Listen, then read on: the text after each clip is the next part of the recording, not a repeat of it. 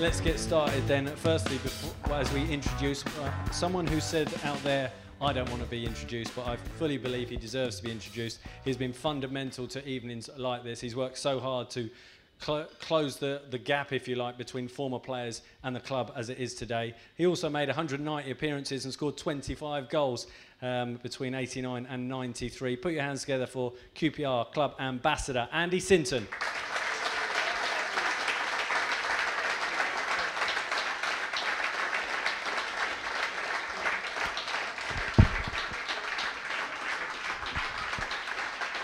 Okay, our thanks to Andy.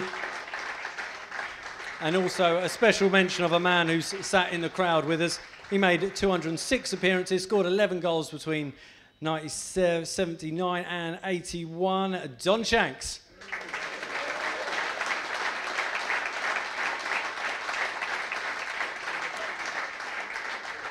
And now put your hands together for a man who also made 206 appearances between 64 and 69. He scored 44 goals, including the opener in our 1967 League Cup final success, Roger Morgan.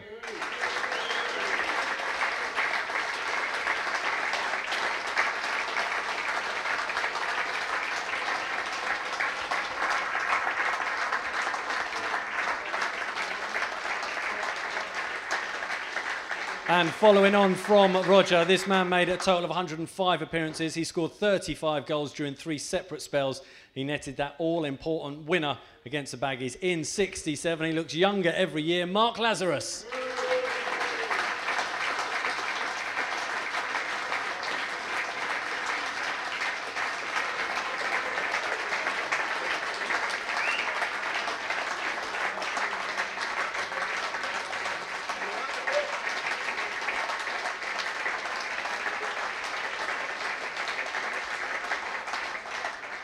Great to have you both here. And now put your hands together for a man many regard as one of the finest players to ever play for QPR. He made 206 appearances, scored a staggering 114 goals for us between 66 and 72. He scored the equaliser at Wembley in one of our greatest ever comebacks. Welcome back to QPR, Rodney Marsh.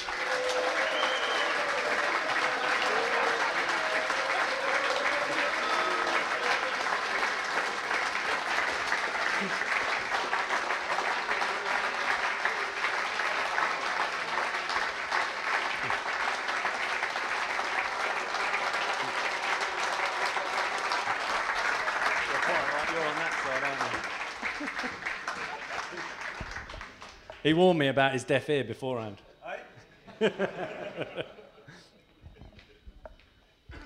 Thank you.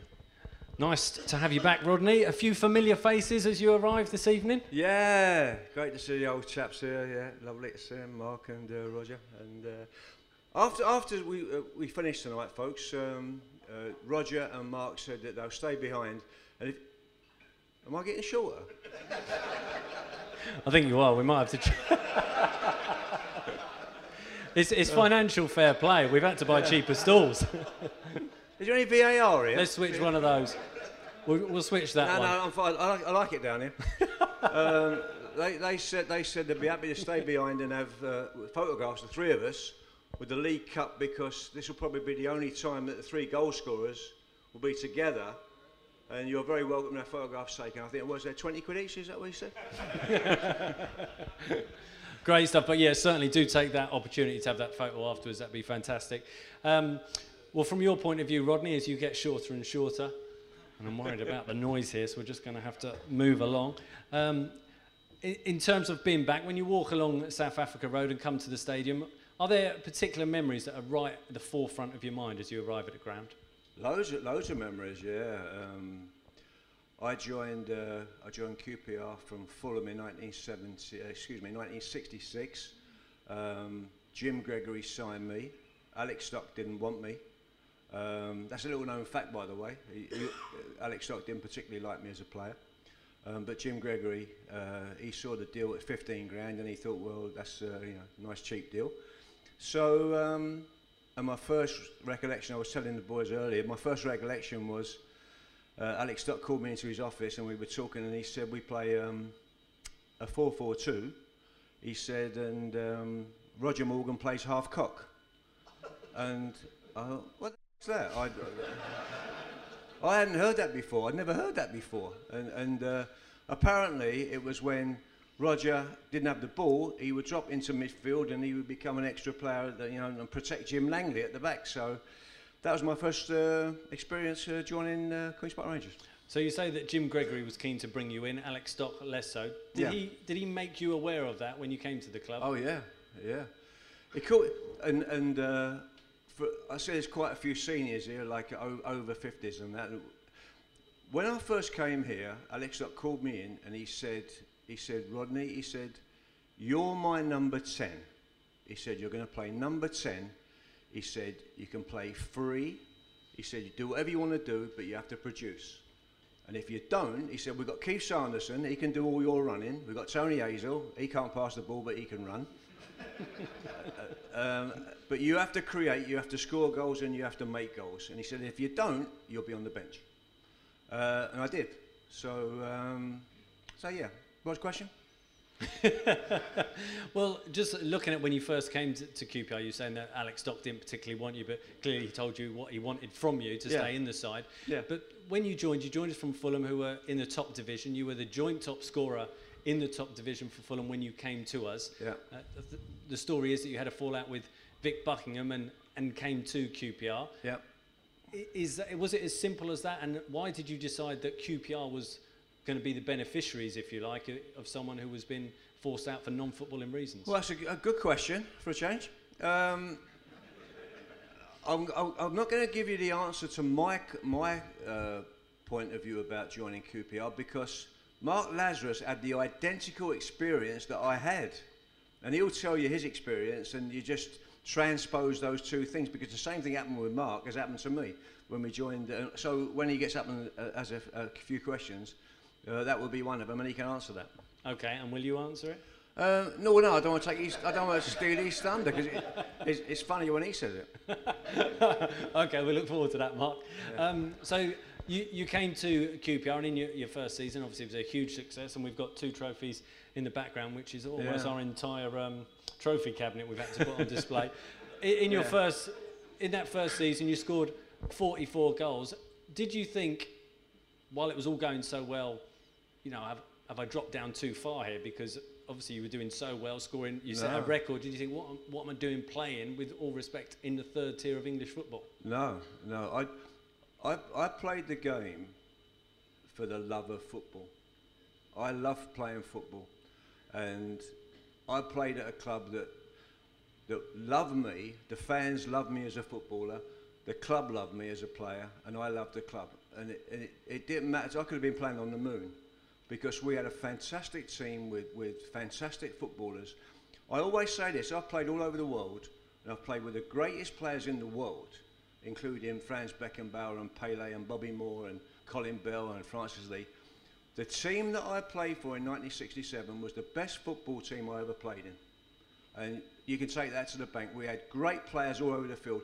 The players that weren't particularly good on the ball could do other jobs. And we played as a team, and we won as a team, and we lost as a team. And that was the happiest time of my life.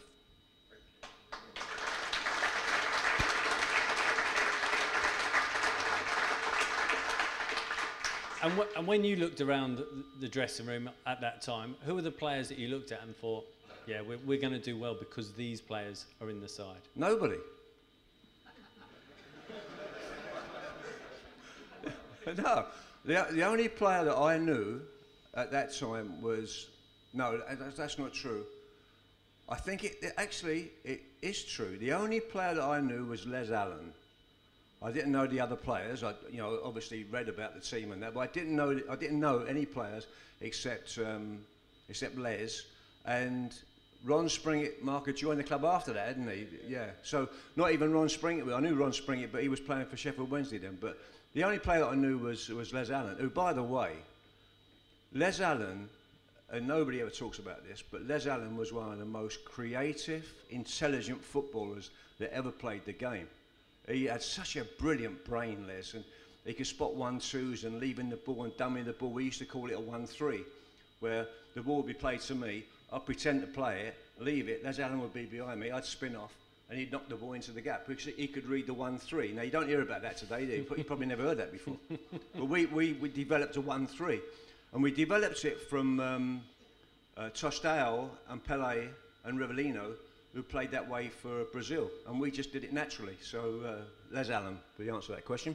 And in terms of the players that you didn't know, okay, you- you're saying you didn't know a lot of them. As the Oh no, sorry, Jim Langley. Jim Langley, of course, yeah, Jim Langley, yeah, yeah. Sorry, and as the se- as the season progressed, which players stood out for you and you thought, crikey, he's a decent player as well, and he's a decent player? Well, to be Because fair, clearly you were playing all playing at the wrong No, level to- because you no, marched through to, the to- To, be fair, to be good question by the way.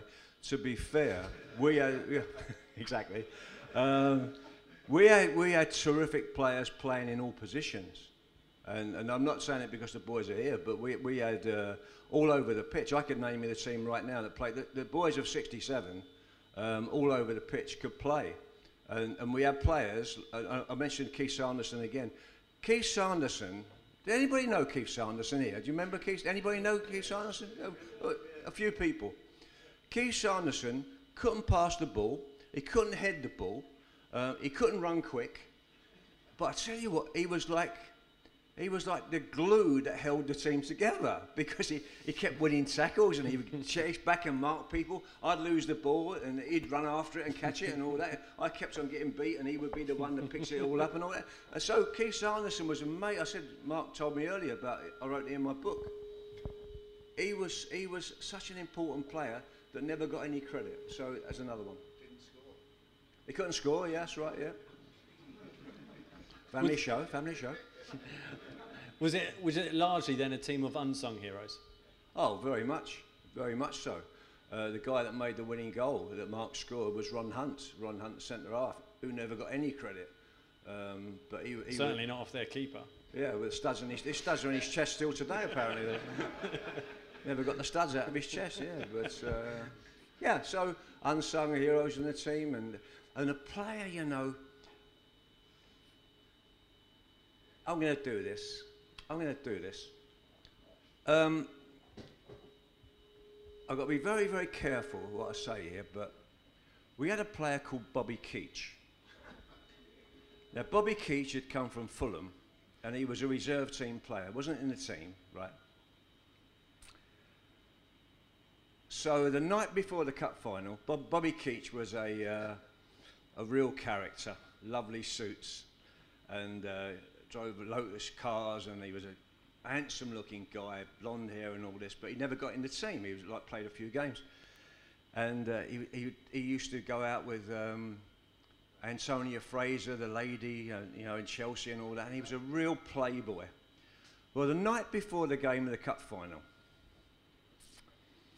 we go for our evening meal. We go to White's Hotel in the in, in, in central London, and uh, and and we have the meal, and it's about eight o'clock, and and Alec, the boss, says, "Okay, boys, everybody in bed by ten o'clock." Well, we're all in bed by ten o'clock. At five past ten, I get a phone call in, in my room. And it's Bobby Keetch, and he's look at the boys laughing at me. As soon as you started this story, Roger put his head in his hands. and dropped it. so yeah, you got sometimes in life you just tell the truth, and you know, chips fall where they may. I won't go too strong, by the way. Don't worry about it. Um, and he said, Roddy said, um, he said, come up to 141. So I said, what? He said, come up to room 141. He said, we've got some drink, we've got some uh, cards, and we're, you know, we've got, got some movie videos and all that. He said, come on, it'll be good. We'll, we'll all, um, you know, have a nice, uh, you know, restful night, and we'll have a couple of drinks, and all ease off and all this. Night before the cup final, right? So I went, okay, I said, I'll come and have a, have- a drink with you. So we, I go up to the room, and it was like walking into one of those things in Turkey where there's like 8,000 people in there. They all shout, up and down. So we walk in and uh, we sit down and we have a game of cards. And Jim Langley's got his eye, eyepiece on and, you know, the thing over cap, his eye cap, and he's, he's playing poker and he's over there doing their chatting over there. We, so I get to bed about 20 past three. Never been told, the story, never been told. I get to bed about 20 past three. And I re- uh, uh, the- morning we get up next morning for breakfast, and Bobby Keetch has put 25 quid on West Bromwich Albion.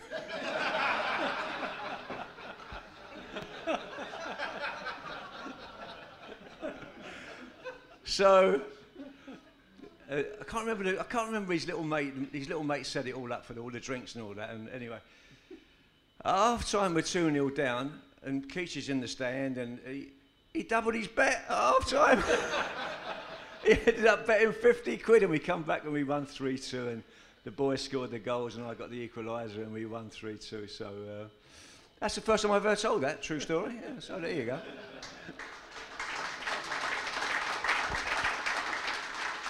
I actually, I, actually, I must say this. I always remember that there were two players that didn't actually come to the room, but I can't remember who they were. Clever, like it. Protect everyone but no one. okay, so based on, I, I think it'd be uh, remiss to sit here and talk about the 1967 League Cup final and what an incredible day it was, and to have Roger and Mark sat here listening rather than being part of it. So I think if everyone's in agreement, it'd be great to get Roger and Mark up on the stage as well. Yes.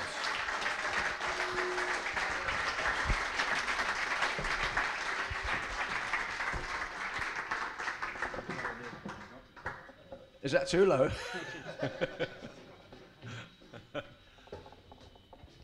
That's all right. So all three of you can, can jump in there.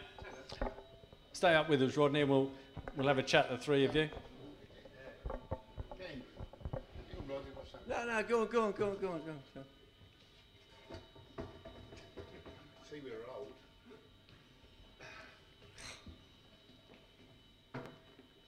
And just firstly, how fantastic is it to have these three guys here with us together?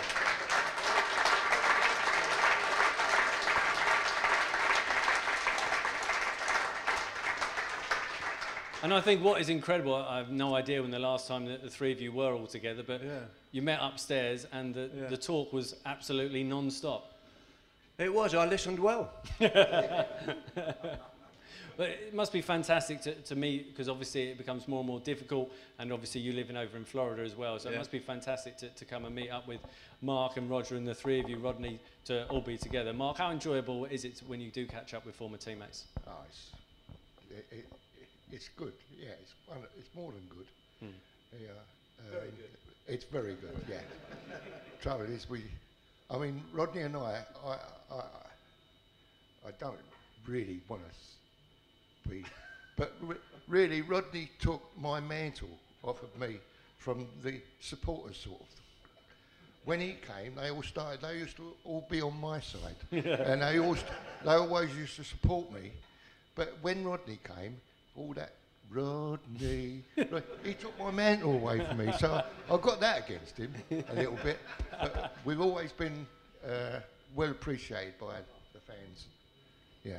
No, it's fantastic. Uh, let's go to the, the 67 Cup final then. And I'm, I'm guessing you obviously were the two that weren't up in room 141. When on, the, on the morning when you That was my room. I, I, I roomed with Bobby Keats.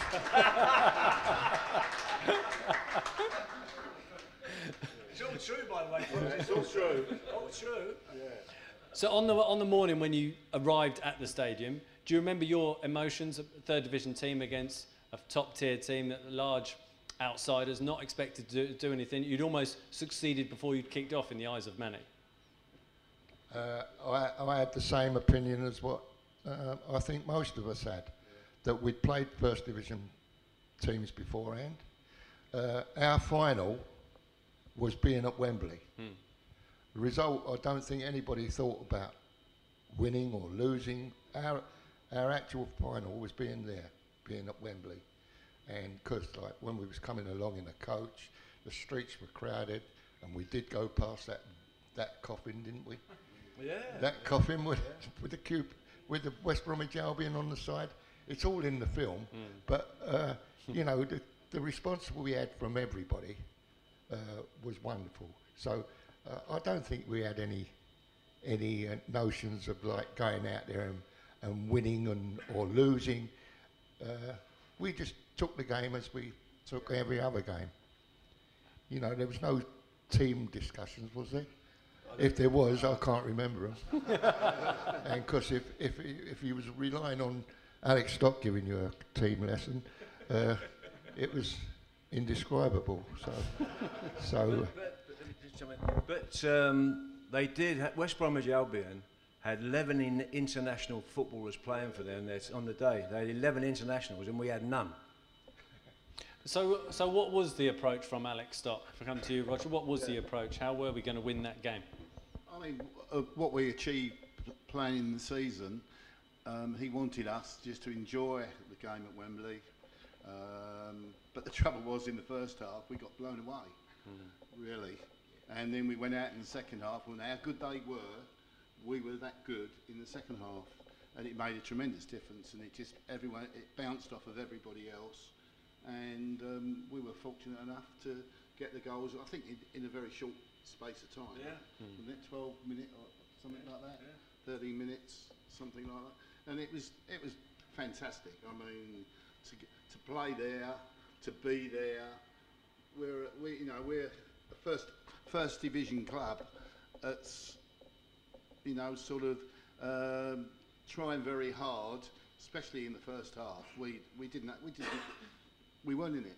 Absolutely weren't in it. And um, Alex Stock, he gave his talk at half time, encouraged everybody. He didn't need to because we, as Rodney said, we were there because it was that, that, that was really being there um, as a first division team, but in a place like that, it was different class, you know.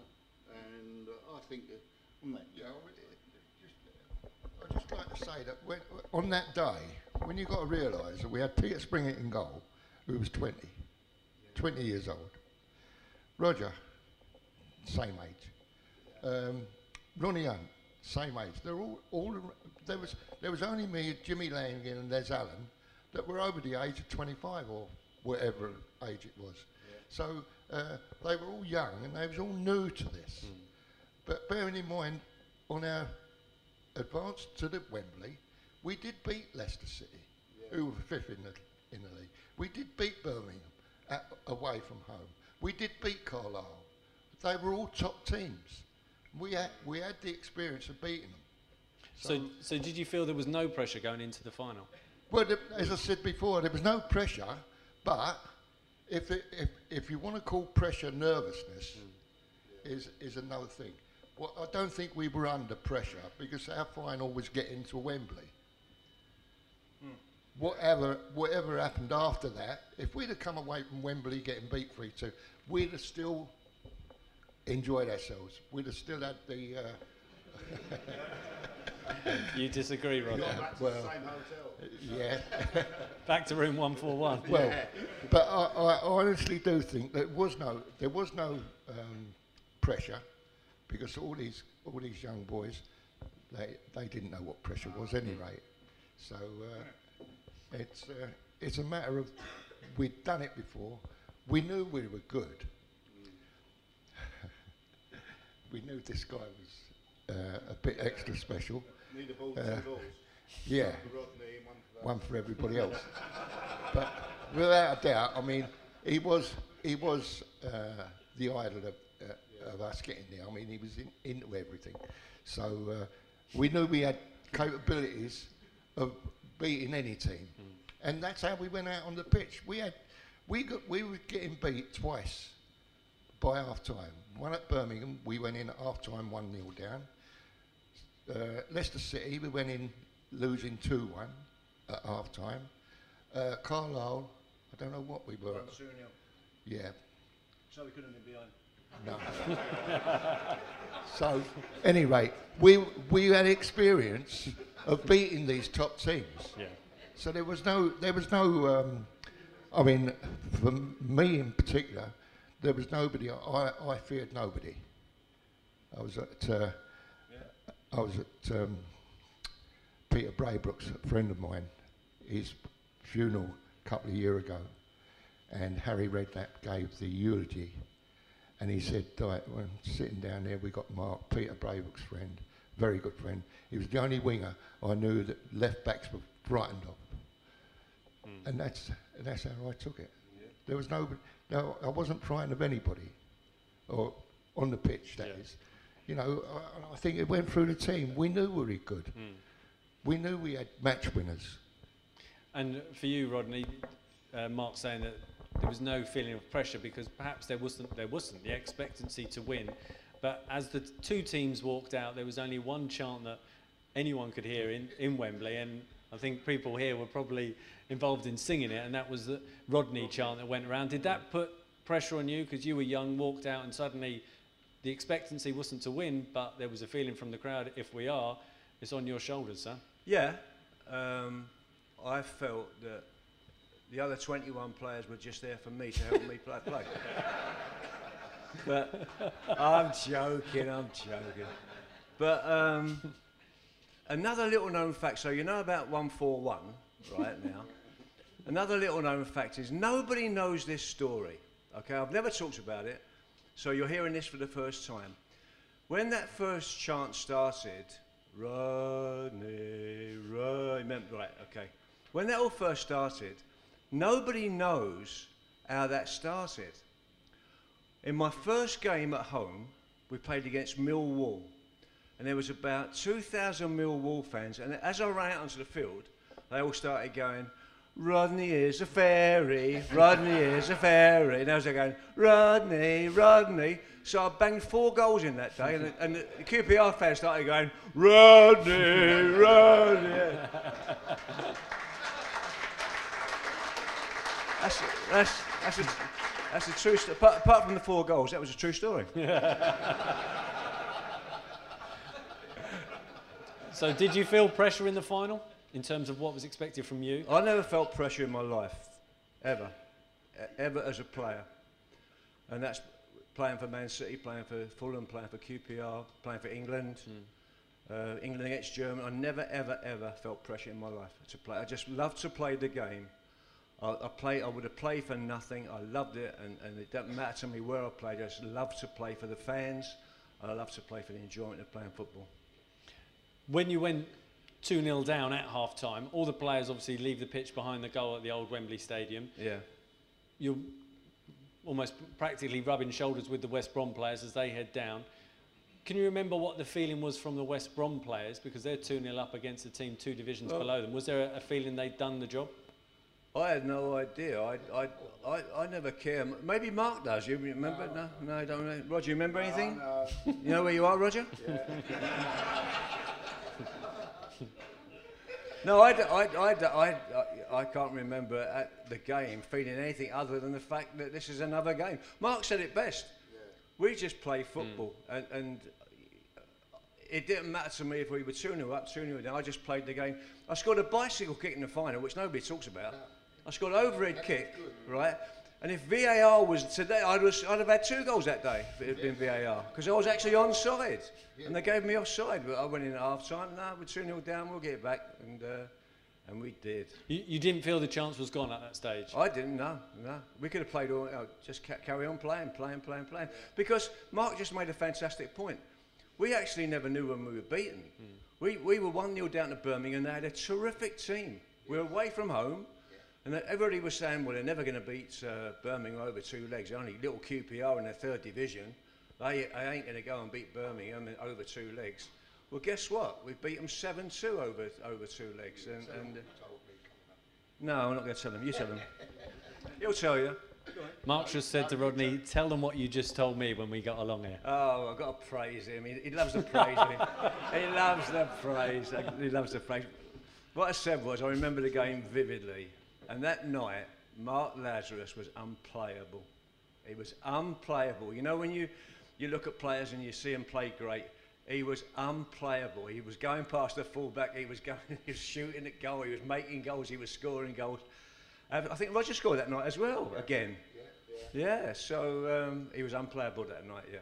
Brilliant. 4 1, come back to 4 1, beat him at home 3 1, and 7 2 on aggregate, and uh, little old QPR in the final. and by the way, by the way, fans going back to those years will know that that is the first and only time a third division team has done a double. And that will never, ever, ever be beaten. No, no third division team will ever do a double ever again. I thought you was going to say we we were the first third division, so I had to play the cup final at Wembley as well. We was that as well. Yeah, it's Yeah.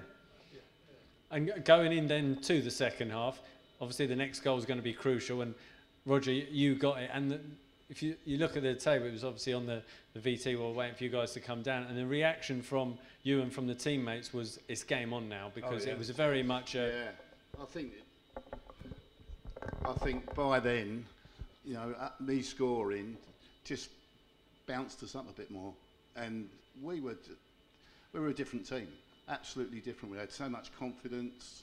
Um, everyone was working hard. We were working hard in the first half, but we weren't good enough. you weren't. No, No. doing anything. That wasn't, that wasn't my job to work hard. So you- we just had to pass to you. Yeah, give me the ball. Give me the ball. Give me the ball. But no, it's, it's, it was so. It's, it was a different game, absolutely different game in the second half, and everything that you, d- you did, it, it went right for you. And we suddenly, I mean, Les Allen, where he took the free kick, and I remember I, I was right at the far end, uh, you know, in the, in the 18 far post, 18 yard box at the far post, and we used when I went to Tottenham, we used to say near post, far post, and and you think, oh, you know, and not that I remember that because I, I wasn't even at Spurs at the time, but uh, but Alec didn't say go to the near post or go to the far post. He would have done it in Spurs. but it was it was brilliant. I mean, we we were so motivated, and you, you, you the whole team worked for each other, mm. And it was absolutely fantastic. and it, it set up the the big comeback, and obviously you were crucial to that with with your goal. When you look back, obviously you scored plenty of goals in your career. How high does that goal, that occasion, that moment rank in your career? I, I've always said this all my life, and I've been all, all around different places and, and speaking at different times. I always said throughout my life, and I scored, I think it was over 200 goals in my career. That was the most influential goal I scored anywhere. I scored for England as well, so uh, that was the most influential goal that I scored anywhere uh, at any time ever. Because, and the boys would, say, I, I've never asked them this question, but when that equaliser went in, I bet you everybody thought we're going to win this.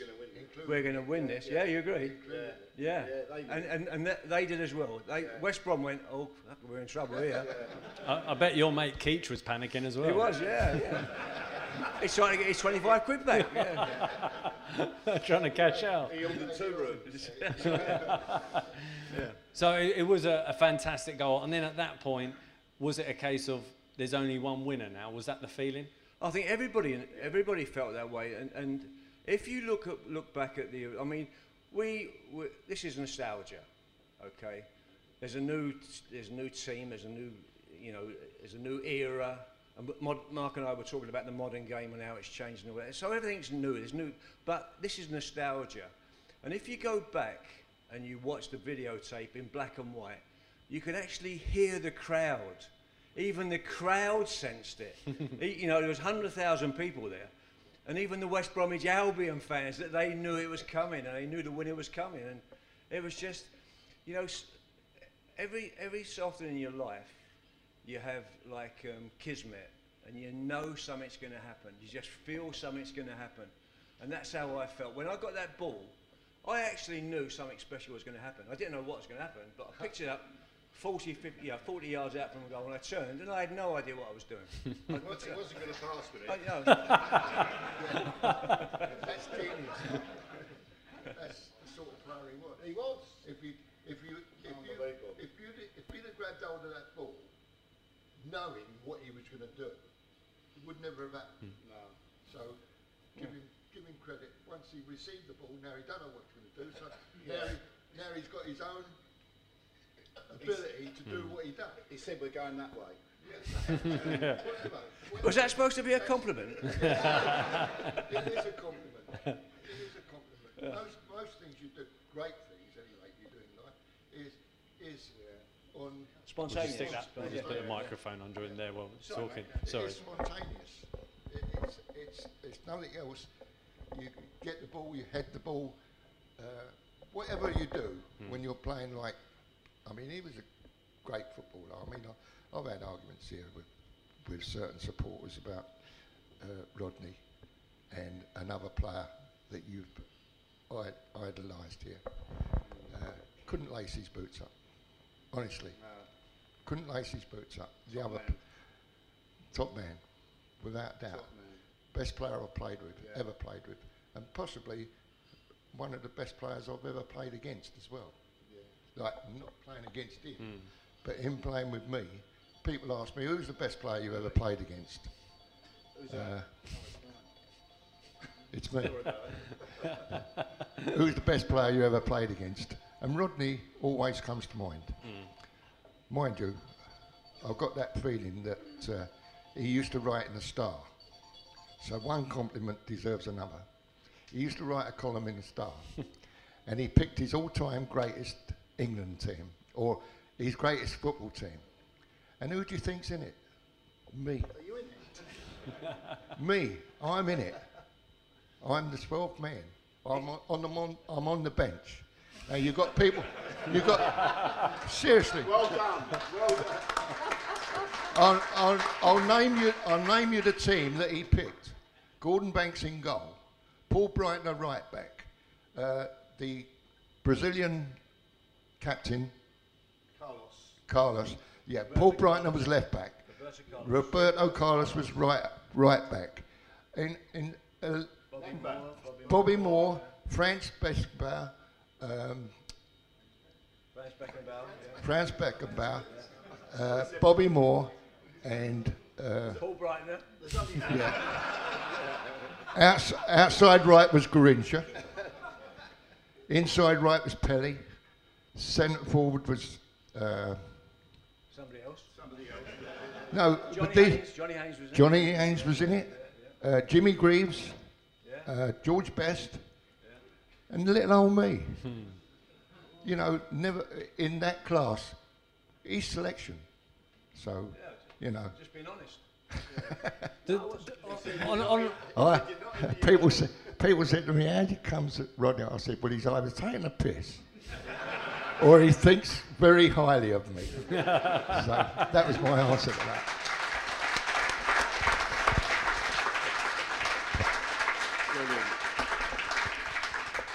Sorry, Mark, just in terms of that, how, how much does that mean to you on a serious note? You, you look at that team and, and Rodney putting you in, in amongst that Oh, sort of. it's unbelievable. quality. Yeah, very, very nice. Very good. Great feeling. And uh, great respect for him as well. Yeah. We've, we've been friends for, I mean, uh, his whole family, his dad. Uh, when, I, when I left here and went to Crystal Palace, I came over and watched, uh, and watched QPR play Brentford or someone like that. And, and Bill, his dad, was sitting, me and Bill sat in, in the stand there and watching him play. Uh, and I got on very well with his dad. Yeah, bless him. Great. Yeah, good. And at the all important final goal. Well, as Rodney says, it, it wouldn't have been allowed today, but I think it would have been. no, I think he made a genuine attempt for the ball. Uh, the goalkeeper comes out, um, and the ball was spinning very badly, and Ronnie kept running, and uh, he wasn't the sort of player that was going to give up on a, on a tackle, no matter who it was, whether it was fullback, whether it was centre half, or whether it was goalkeeper. If the ball was there to be won, Ronnie went for it. And uh, fortunately, it came out to me and I stuck it in the back of the net. But it wasn't the greatest goal in the world, uh, but I, I think that um, we deserved it. And the occasion uh, uh, done it as well. I mean, the little referee has never given anything in his life, uh, especially against me. So, uh, but he was. I, I, I thought it was a, a, a valid goal and a deserved goal. And you say Yeah. it wasn't the greatest ever goal, but I think everyone here would agree that in QPR's history, it is one of our greatest ever goals. Yeah, yeah, Most important goal ever. yeah, possibly was. But um, it wasn't much of a goal to talk about. I mean, I used to score. That's very true. I used to score plenty of. I used to score plenty of goals, but I used to score good goals. Yeah. Uh, but that was. Oh, I used to score a lot of goals the left foot. I must have missed that game. Uh, one at Middlesbrough, one in the cup final, one in. Uh, I, used to, I used to cut inside a lot. If, you, if the older members here remember, I used to cut in from the right a lot and shoot with my left foot. I played outside left here as well, with my left foot. I mean, I, I was a two-footed player, so it doesn't. It didn't make didn't make no difference whether it was on my left foot or whether it was on my right foot. What a confident team we had then. Oh dear me. Uh, He don't know Yeah. who's left and who's right. getting getting back to the Wembley game, you know it was me that got the foul and Les Allen took the free kick for him to score his goal, didn't you? That's another point. I will make. so afterwards, then after the, the success against West Brom, what did you guys get up to? Room one four one. No, no, we, we went back to. Sorry, we went. No, I'll tell you exactly what happened. We went back to White's Hotel. We had a team dinner, and um, me and my my wife at the time, uh, we weren't married. We were getting married two weeks later. Um, and Mark, my wedding. Mark was the, the singer at my wedding. Yeah, yeah. Um, me and my me and my wife to be. We went out and had a quiet drink together, and uh, I don't know what the rest of the lads did and their families, but uh, Went home. we went home. Yeah, Went home. because we, we were so pissed from the night before.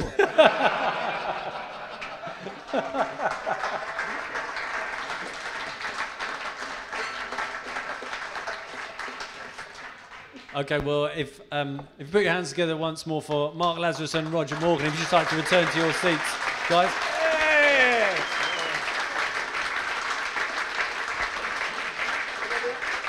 Mark, if you just want to grab a seat for us.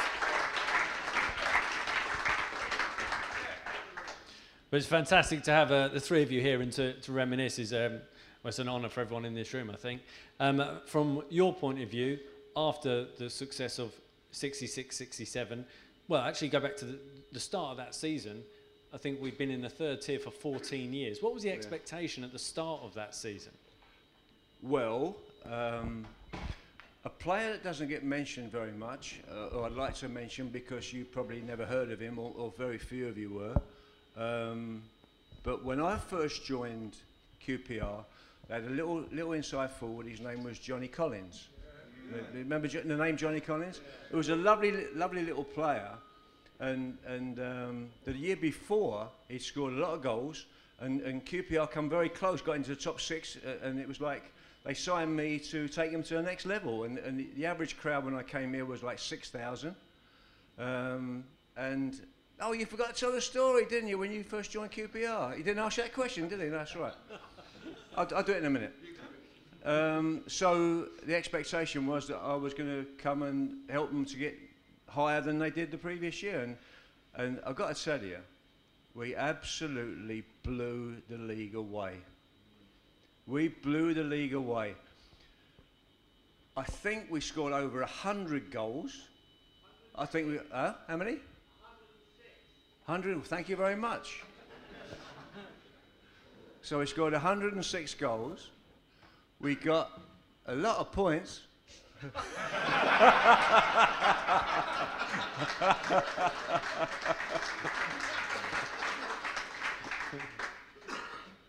oh, okay. Oh, yeah, okay. You- you interrupt when you want to, then. Okay. I'm shrinking again, by the way. Right, what's the question? I think it's Oh, fair were to say you team? exceeded expectation that season. I've got to tell you a lovely little, another little story about Alex Stock. Uh, the- the lads will remember this game. Uh, I'm not sure I remember the, all the team talk and all that, but we were flying away with the league. We were doing fantastic. We were you know, just scoring goals everywhere we played, and it really was breathtaking football. And, and, I'm not joking when I say that. We, you know, we go away from home, we come, come five and ones. So we go away to Mansfield, away from home, rainy day. Uh, and Mansfield, we were top of the league, and Man- Mansfield were about fourth or fifth. And Alex Stock before the game, He goes, he said, um, going to change the system a little bit today. He said, nil nil is a great result. He said, first half, first 45 minutes, Rodney, you go and play up front on your own. And I thought, well, I've never done that before, but that's all right, you know, you're the boss. He said, we're going to defend, defend, defend. He said, coming at half time, nil nil. Don't give anything away. Keep it tight. And if we nick a goal, that's fine, right? And we all looked at ourselves like he had, he had three heads because we didn't play that way. So, half time we come in and we're winning 5 1.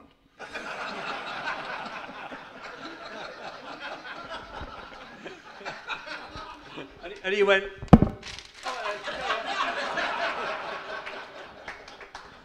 I got to subtly go and get that. No, no, you're all right. You're all right. So, you just check this in your record books. It was 1966 67 season. Final score was 7 1. We beat Mansfield 7 1 away from home. You remember that game? No, I never played. Well, that's why. no, we, we, but we, but, Ian, Ian played that day. oh, so you, that's why I, put- yeah, Ian at, at Middlesbrough on a Tuesday night. gotcha. So, so there you go. So that's the way we played, and, and uh, you know, we beat everybody everywhere, and, and uh, just a, a great, great football team. One thing that didn't happen the following season was QPR didn't play in Europe, despite winning the League Cup, and the reason for that was that QPR weren't from the top division. Controversial. As, as players, how frustrating was that? Because for, care. for many of you, if not all of you, it was the first opportunity to play I, European football. I didn't give a toss. No, no I'll be honest. I'll be absolutely. honest. How about you boys? no, no, we didn't give a toss. We, we knew we were a great team. We knew that we'd done something special. We knew that, we, that it was never going to be beaten. Nobody is, is going to was going to beat that record. Nobody will will do a double like Queens Park Rangers did. And uh, we'll have photographs taken later with the League Cup and the uh, all that. But that's um, we all knew that, uh, and, and be not being in Europe was, was not a problem uh, to any of us. We didn't care. The following season, then, what was the target then into the second tier? Well, um, no, that's a that's a very very good question, because I I broke my foot in pre-season, and uh, Alex Stock said, uh, oh, he said you're going to miss the first dozen games. He said, um, you know, we're going to. We've got, we've got a player called Alan Wilks. He said, and Alan Wilks, he's from Slough. He said Alan can come in the team and you know, and he'll he'll do okay. So you you know he'll hold it till you can you know get back fit. First game Alan Wilks plays, we beat Oxford 5 1 and he scored 5. No, I'm not, I'm not making it sound like I'm making it up, doesn't it? Just go and check the, the uh, where you do that, that, that machine you go on, the Google machine. Go, Google it. Alan Wilks, five goals against Oxford. Amazing. And I'm sure you were delighted for Alan when he scored five goals in your absence. Well, no.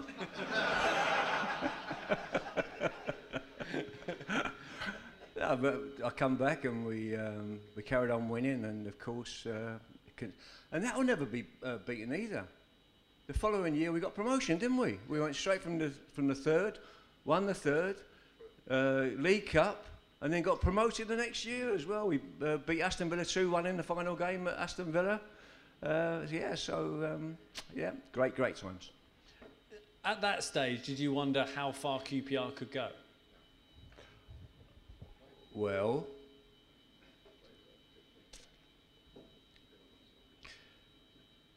I at that point I had, I had a I had a conversation with Jim Gregory because we got relegated the following year, and I said uh, I said Jim I said uh, you know I've been here now for this, I think it's my fourth year. I said I've been here four years now. We've been up and down been, I said if we don't get promoted this year you know I've got to look at myself my own career that I, maybe I should try and get to a bigger club. And uh, he said, Jim, Jim said, well, you know, you, you're, you're my number, you're number 10 and blah, blah, blah, fans like, blah, blah, blah.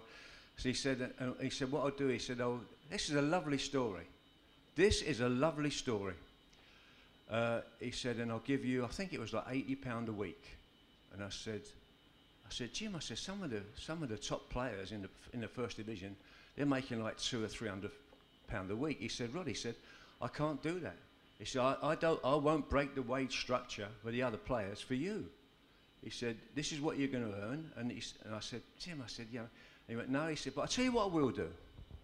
He said, I will sell you £500 worth of stock in Blue Star garages. So I thought, because he owned Blue Star garages, right? I think, I think Mark and Roger are hearing this for the first time, by the way. So I said, so to keep me happy, I have to buy your stock. so he said, he said, yeah, he said, but Roddy said, you got to understand, he said, that this is going to go through the roof. He said, Blue Star Garage's stock is going to take off. It's going to, it's going to be massive. I said, I'll tell you what, Jim. I said, I love the club. I love playing with the boys. I'll take the £80 a week. It's a two-year contract. I said, I don't want the shares. I'm not, you know, he, he said, well, no. I said, no, I don't want them. Okay. So I carried on playing and played for two more years. We got to the top of the league again and, we- and we never got promoted. And after the end of my contract, he said, okay, Rodney, he said, I promise you, you'll be allowed to go. He said, Manchester City have come in with £200,000, which was a record for Manchester City. It was a record, obviously a record for Queen's Park Rangers. And, and he, he, he thought that he was doing me a favour, right? he said, do you want to go? And I said, well, I've been here seven years now, Jim. And I think it might be time to move on for my family and this, and, and I want to play in the highest level. And he said, okay, son. He said, come and sign the, the agreement in my office tomorrow. And I went down to his office, and I'll never ever, this, this brings a lump to my throat, I promise you this. I signed the document, and it was like um, this much money for your leaving, you get the uh, loyalty clause and the thing and all that. And he shook my hand, and we had a cup of tea, and he went, he said, son, he said, well played, you've been great for Queen's Park Rangers. And he put an envelope on the, on the table. And I opened it up, and it was a Blue Star Garage shares worth £7,000. He bought the shares in my name, kept them, and gave me the seven grand. So, and when, when people talk about Jim Gregory, you should remember stuff like that.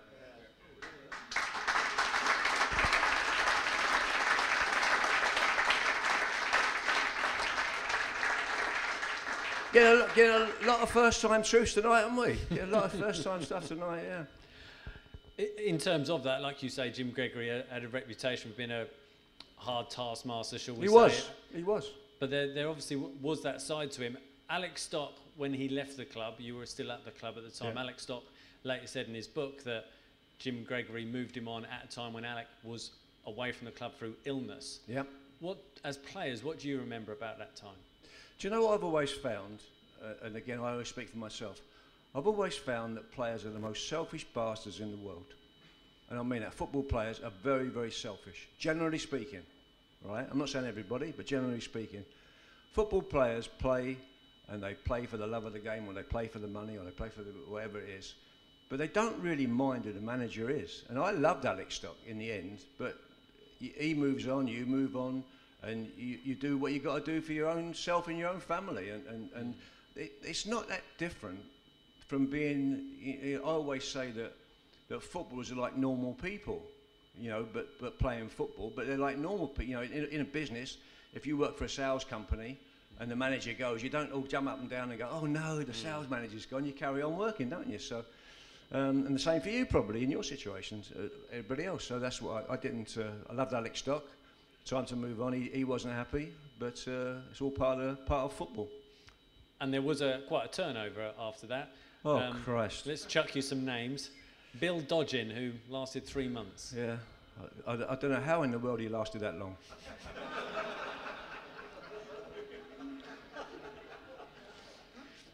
well, if you follow up on that would be um, some people are meant to be number two.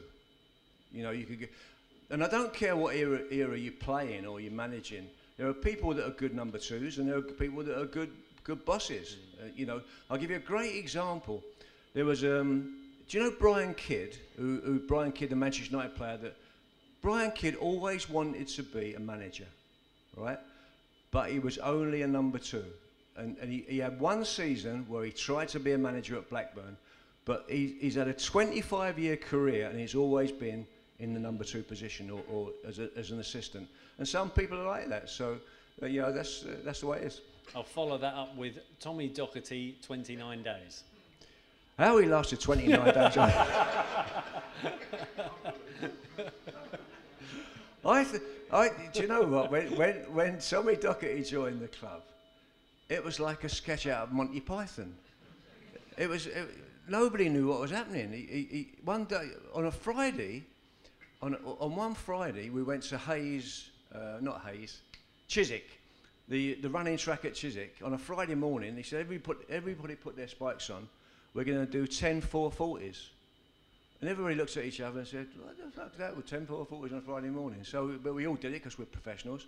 We play on the Saturday. And Saturday morning, all the players coming, all, they're all, all, all walking like Dolly Parton. It was like, all the, all the muscles were all stiff. So he got the sack after 28 days. Yeah.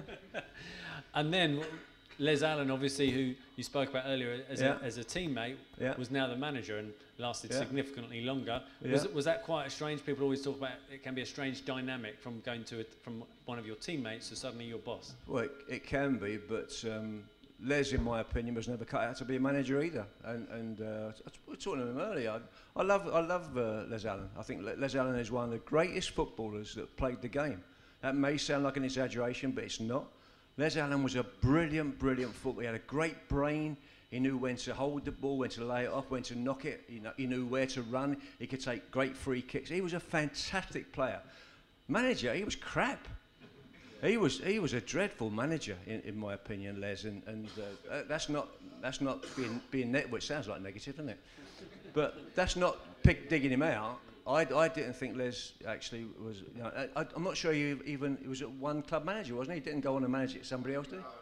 No, so he had he, he had his time at QPR and then and that was it. Yeah, that was it. And Gordon Jago. I'm not knocking him, by the way. That's not. That's I'm just being honest. Yeah. And Gordon Jago, who, who then took over. How did things work for you and Gordon Jago? So I'm captain. Uh, Les, Les, Les Allen made me captain, um, which shows you his judgment. And um, so I'm the captain, and, and Gordon Jago comes in. It's an absolutely gospel true story. So he comes in, and I wasn't mu- much for the um, for the FA. You know, the FA st- strict ties and shirts and blazers and all the FA and all that. I wasn't much for. I, I just used to like to play the football. I didn't like all that other, all the, anyway, all the blazers. So Gordon comes in, and he was like, and he was a nice man, and he comes in and he goes, "I'm the new manager of Queens Park Rangers." He said. Uh, he said, uh, the way we're going to play, we're going to play a system that you may have not played before. He said, and we're going to play this way, and we're going to do this. He said, and the fullbacks are going to be there, and the thing, and he said, I want you to play with a passion and an honesty for Queens Park Rangers Football Club, because this is what we do at the. And he said, he said give his speech, and uh, he said, Rodney, captain, he said, um, he said, anything to say? I said, yes, Gordon. I said, welcome to Queens Park Rangers. We're all behind you, 40%. and uh, I was gone a couple of weeks later to Manchester City. Yeah. Uh, How hard was it then leaving QPR? Oh, it was massive. It was massive. I've got to tell you another story that you ain't going to believe, but I've got to tell you, and I'm sure that this is. Anybody from the media here? Anybody from the press here? Okay. Well, this, this, keep this quiet, don't tell anybody else. I, jo- I joined uh, Manchester City. I signed all the documents with Jim Gregory, got my seven grand check, got on the train at Euston to go up to Manchester, and I'm standing at the Piccadilly Hotel. And at 10 o'clock the night before, I, the next day, I'm going to go into Man City to sign all the, all the contracts and everything. That night, I went down to reception, I got on the phone, and I was crying. And I called Jim, and I said, Jim, I think I've made a terrible mistake. I said, I don't want to go. I want to stay at QPR. He said, son, and I was crying. Tears were streaming down my face, and, on, hand on my heart. He said, son, you've made your decision, stick with it. And that was it. And looking back, was it a decision that took Oh. time for you to get over? Um, that's a difficult question. That's a very difficult question because I said uh, a few years ago uh, that in my in my will, I've got that I wanted to be buried in the number ten Queens Park Rangers shirt. So did I get over it? You never get over the love you have for, for something. You know, if you love something, you might move on and you might get divorced and you might meet a mistress or, or in other people's cases, two or three mistresses. But you, you never forget your first love and you, and, you, and you never, you know, so that's always been in my heart. That's always been in, you know, the, the way I love the game. Yeah. No, it's true.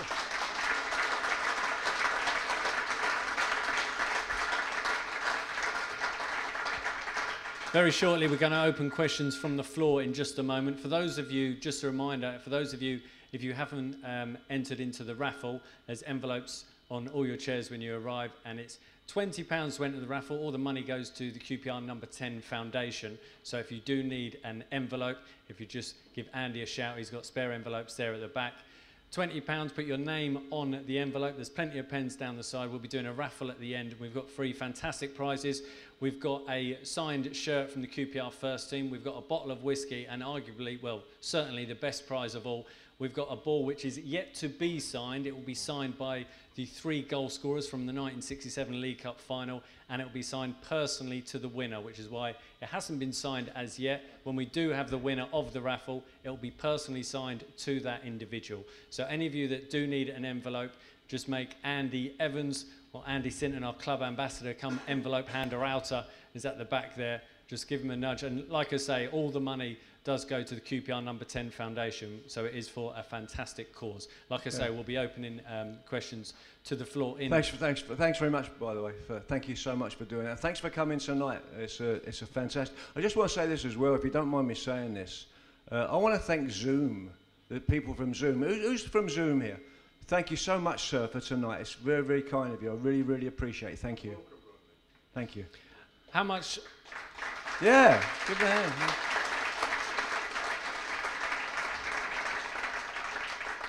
How much does it mean to you when you come along and so many people are, are coming down just to sit, spend time with you and, and, and hear these stories? I think many thought they'd be stories they heard before, but you've produced a couple of crackers. Yeah. Um, well, as you, I don't know about the boys, but um, as you get older and as you look back on your life, you see it through a different uh, uh, spectrum, a different prism. And I'll give you a great example about my, my playing at Queen's Park Rangers or whatever it was. Got, I'll give you a, a great example of life. This is absolutely true. About, about six weeks ago, I'm playing uh, football at my son's house. And we're kicking the ball around the garden. He's got a swimming pool. And we're playing around in the garden. And I've got a little grandson. He's 12 years old. His name is Addison. Addison Marsh. And he plays in America. And, and we're kicking the ball around. And he said, uh, um, we finished playing and, and, we get in the pool and we're mucking around the pool and we're sitting there. And he said, um, he said, Grandad, he said, um, he said, what was you like as a, as a soccer player? He's American. He said, what was you like as a soccer player? And I got a bit of a lump in my throat and I went, I said, well, Addy, I said, um, when I was your age, I said, I wanted to play football and I wanted to be a professional.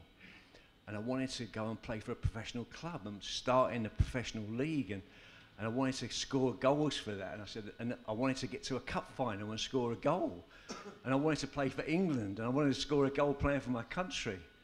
Uh, and I said and I wanted and I said and I did all that in my career I was so lucky that I did all of that and I said um, I said why, why do you want to know Addison he said well I googled you yesterday and the first thing that comes up is Rodney Marsh sacked by Sky Sports.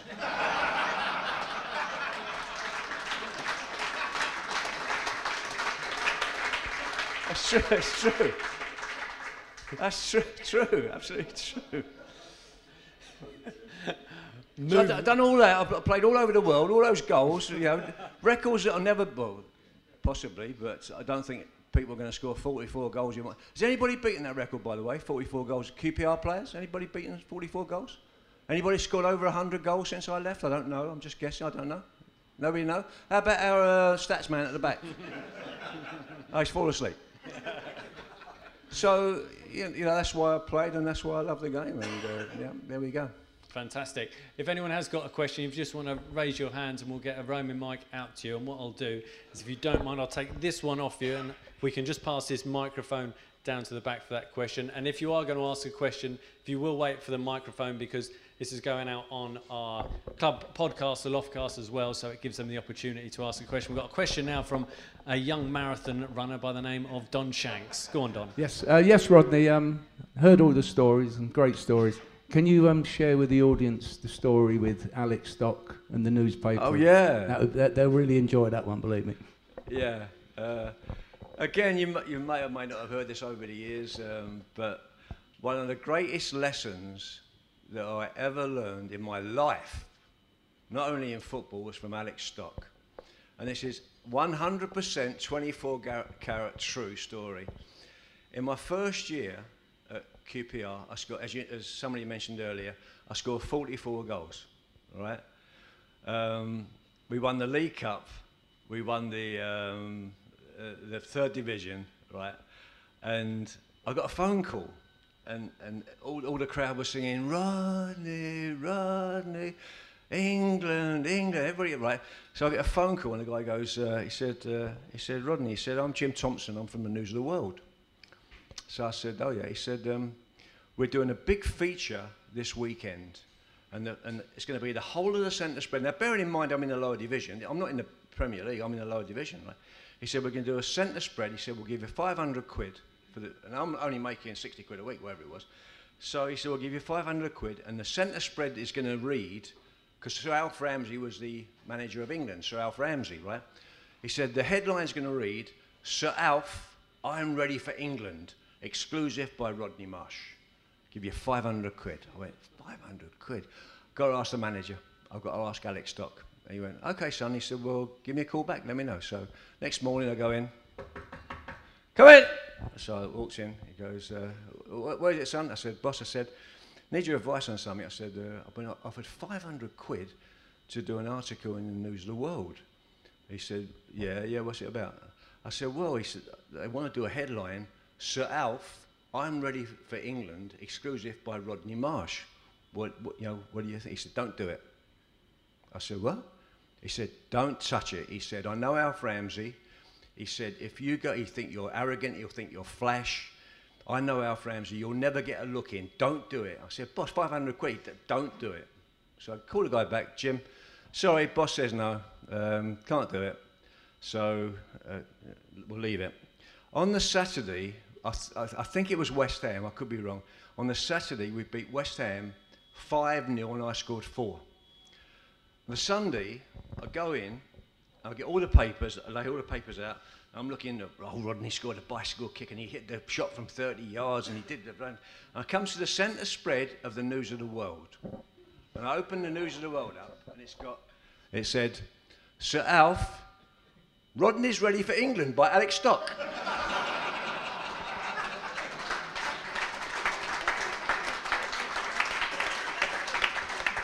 He, uh, he, he, he, he, he nicked my 500 quid. What's the question? Oh. yes, sir. Good evening, Rodney. Um, just wanted to ask. My first game watching QPR was Glasgow Rangers in a friendly. I think you know what I'm referring to on that game. Yeah, Can you enlighten everyone else who may not have been here what happened that day? Yeah, I was ashamed of myself. Remember the game. Um, they had a fullback, Glasgow Rangers uh, had a fullback called Kai Johansen, who'd been kicking me all day and uh, in a friendly, and the ball came out to me on the sideline, and he came through me and kicked me onto the running track, uh, like two-footed tackle. And as he rolled over, he stamped on me. So I punched him in the face. And, and everybody ran on it, well, you've seen it documented it's in the papers and all that. And, and, uh, and I, I, wasn't, the boys will tell you, I was not a violent player. I, I wasn't, I'm not a violent person. You know, I'm a lover. And um, they all ran on the field and everybody's trying to pull, pull me off this guy who's laying with his nose like this. And as they're holding me back, my shirt, you've probably seen this on, in, in the papers, as they're holding me back, the centre half comes running up to me, this great big Scots bloke. He come running over to me. His name was Jock Watson. He's come running over and there's all snot coming out of his nose and his steam out of his ears. And he got within about a foot of me and I went, bang. and his nose went all over the room as well. and um, I got I got uh, sent off. I got a thousand pound fine from from from QPR. I got a thousand pound fine from the Football Association. Is that the game you're talking about? no. Or, or, or as Mark used to call it, a Tuesday afternoon. Hi, Rodney. Hello. Who's the best player, Pelé or Best? Well, that's a, that's a, a, a great one because um, I'll give you the short form answer, and that is that, and I'll, I'll throw in there Cristiano Ronaldo, and I'll throw in there Lionel Messi. For about two years, George Best was the greatest player that ever played the game. Now, it's only a short period, but when I said earlier about Mark played that game against Birmingham and he was unmarkable, unstoppable, unplayable, George Best was like that almost every game. George Best was the leading goal scorer at Manchester United when they were a top team. Six consecutive seasons, he was the leading goal scorer, and he was a winger. So, for a short period of time, including winning the Champions League, Champions League, European Cup final, and all that, he won every trophy there was. He, he won the Ballon d'Or, he won the Golden Boot, he won, he won every single honour to be ever won. Um, so I would say over a short period, over the longer period, Pelé, but over a short period of time, I would say George Best. That's only my opinion, though. So, yes, sir. Uh,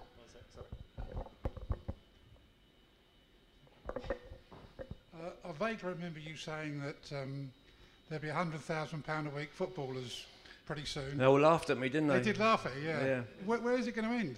What? What's the ceiling going to be for wages for players, you think? Well, as I said about two weeks ago on Hawksbee and Jacobs, I was asked to say, I was on Talk Sport, I've been in the, in the UK for about three weeks, I was asked that question on, and I said this, and I'll tell you this right now, and you're going to laugh at this, you're, you're going to absolutely say, Rodney, you're talking out. It, it will not stop. It absolutely will not stop. Wi- Within a very short period of time, you're going to have a player making hundred million pounds a year. Hundred million pounds a year. Now you're all going to laugh at that and think that's stupid. Probably the same people that laugh when I said a hundred grand a week, but it will. And I'll tell you why. Because if you look the, at the analogy between American sports and uh, soccer, football, right? The analogy is very stark, and that is this: it's the advertisers and it's the media that drive the money. If, if advertisers stop advertising and, and the media companies started not showing the games, the wages wouldn't be. Anything. But the more that it goes and the more that. NBC, do do are you familiar with NBC? What that is? NBC? Okay. Uh, for those that don't, NBC is a massive uh, TV station in, in uh, America. NBC has bought the rights, exclusive rights, to the Premier League for the next six years. Six years got the exclusive rights of the Premier League. Can you imagine how much money that that's going to generate? Every single game is shown in America of the Premier League. So, in in five, ten years' time, there'll be a player. It, it might be a young kid. And if you haven't seen him play, by the way, if you haven't seen this kid play, write it down. His name is Joao Felix. Anybody heard of Joao Felix? Nobody heard of him, right? So I'm kind of telling you something for the first time, aren't I? You're hearing this for the first time. As a young 19 year old kid, his name is Joao Felix. He's just joined a team called Atletico Madrid. In two or three years' time, everybody in the world is going to want to sign this player. Joao Felix. Go and tell your friends. Next. Anybody else? Yeah? We're done. Okay, any more questions? If not, what we'll do is at the end we'll have a, a photo opportunity. Like I say, we've just got one question Yeah, down one. there on the side. Evening, Rod. Uh, hello. Not quite QPR related, but what, what went wrong at Manchester City? What do you mean? Well, they were top of the league, weren't they? Yeah. What, what do you mean? Well, I think you said in your book about you, you, you felt you was a problem that, that, that upset the apple cart. Well, that's what. went Is there, wrong any, then. is there any stories? No, no stories. I don't know where you're going with this, but uh, I've just noticed some nice stories maybe from some of the players that you didn't get on with or oh, didn't like you or. Well, the, the, there was one player that I had a bit of a row with in the, in the showers. No, no point in uh, talking about it because it ended very quickly. But um, there you go. Oh, it wasn't sexual. It wasn't sexual.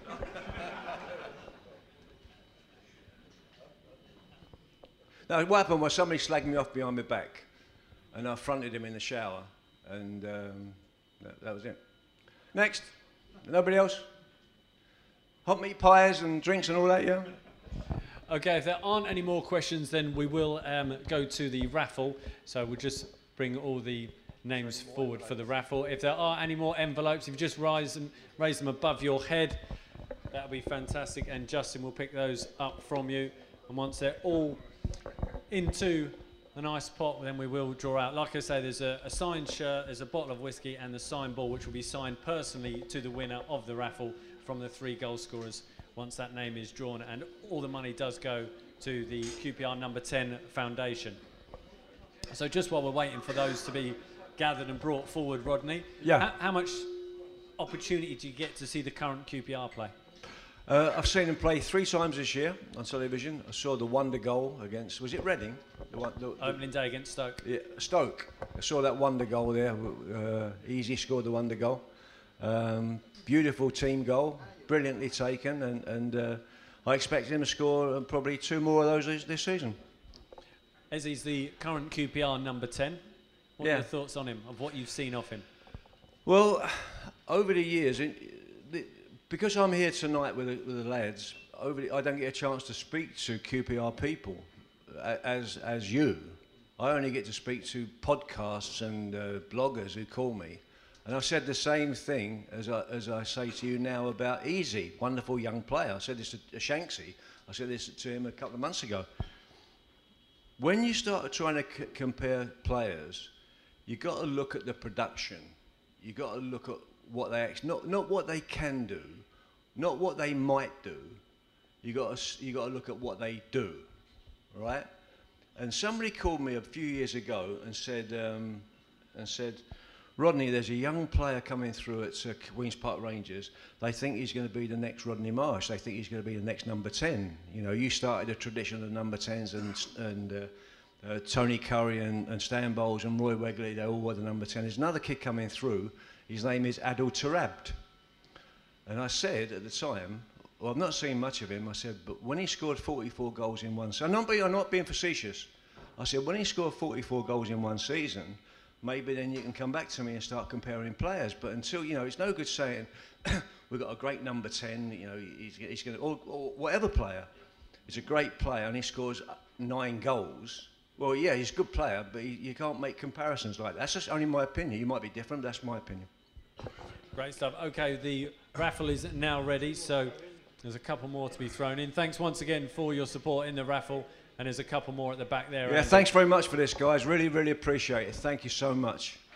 Okay, just before we go, firstly, our thanks once again to our sponsors, Zoom Corrosion Technology, for your fantastic support. It's hugely appreciated. Thank you very much.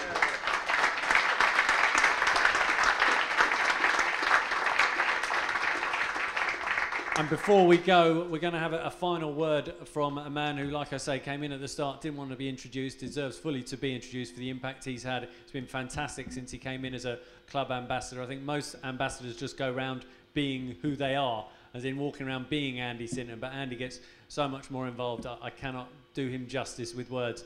Put your hands together for a final word from Andy Sinton.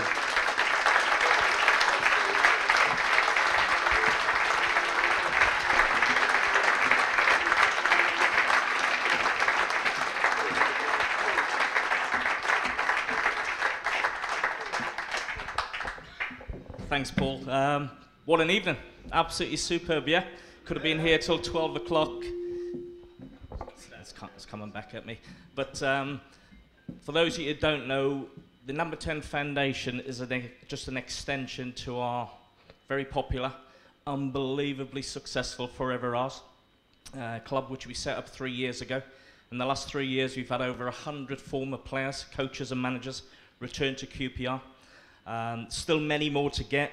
This man I've been trying to get for the last sort of couple of years, but we eventually can't get him in a game, but we've got him tonight.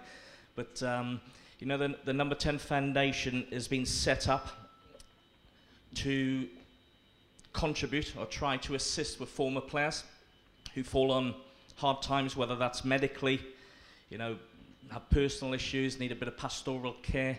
So we're going to work in conjunction with the PFA um, to, to facilitate that and to, to help the former players who played in a an age or a time where nowhere near what the guys get now. You know, is it any better? Who knows, you know, but that's what we're going to do as a football club. We're right at the start. It's going to be a long road till we get there, but evenings like this are going to be really, really important. Loads of thanks goes into it. First of all, I want to thank you, the fans. Thank you, the fans. This is a great club. We have great fans, and you've shown that again tonight by attending. So give yourselves a round of applause.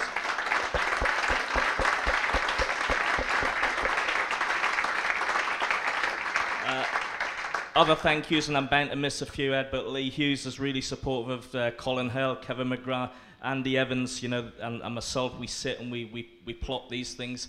Um, you know, thanks to the catering staff and the people who've helped to make tonight such a great success. You know, absolutely fantastic. Say legends, and I say legends, it's a word that's used a lot, but you know, we have legends in the room tonight.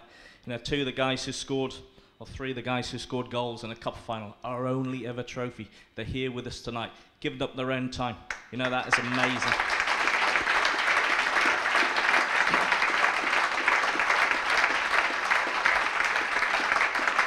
fantastic to see. Fantastic to see Don. You know, Don Shanks, he's done some amazing work over the last couple of years. You know, 65, 66, does the New York Marathon in 4 hours, 11 minutes. Amazing to raise money for the Number 10 Foundation, Alzheimer's, and to help his great mate Stan. Well done, Don.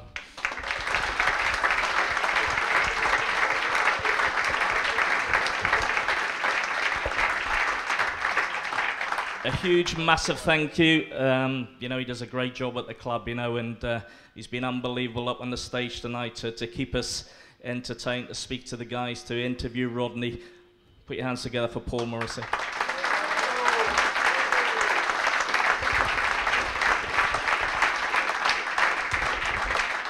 And, and lastly, but, you know, save the best to last.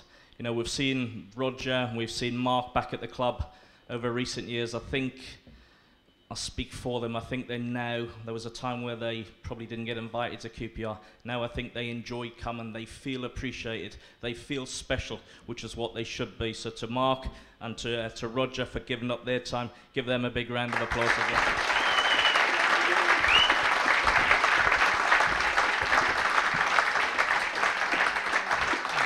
And last, certainly, certainly not least, the star of the show tonight. You know, I've already said I've been trying for a few years. I've met him on a couple of private occasions. Fans stop me and say, you know, when are we getting Rodney back? I say, I'm trying. You know, he, he does live a few miles away, but, uh, but I'm trying. But we've got him. This guy is a true legend of Queen's Park Rangers, He's a true legend of football. You know, there's a, there's a little hint in the number 10 foundation. This football club's had some fantastic, unbelievable players. Many of them worn the number 10, started by this guy. So, Rodney, you're a club legend.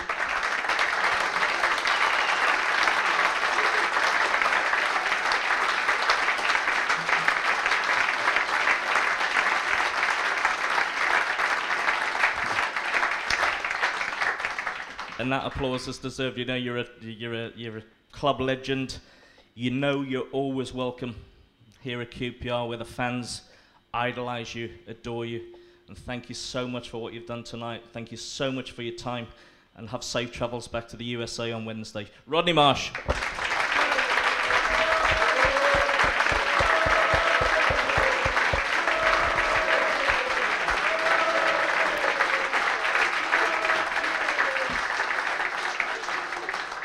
Great stuff. Thanks very much again for coming this evening. And just a reminder, there's the opportunity, a very rare one-off opportunity to have your photo with the trophies and with the three players who got the all-important goals. So you're welcome to head down, take your own pictures with your mobiles, etc. But firstly, before we do, if we can just ask Mark and Roger and Rodney, if you just head to the back there, and first up Zoom, if you guys want to head down there for the first photo with the three players. And then if you want to head down after the Zoom guys, you're welcome to have your photos taken with the three players. Thank you once again for coming this evening. Thanks very much.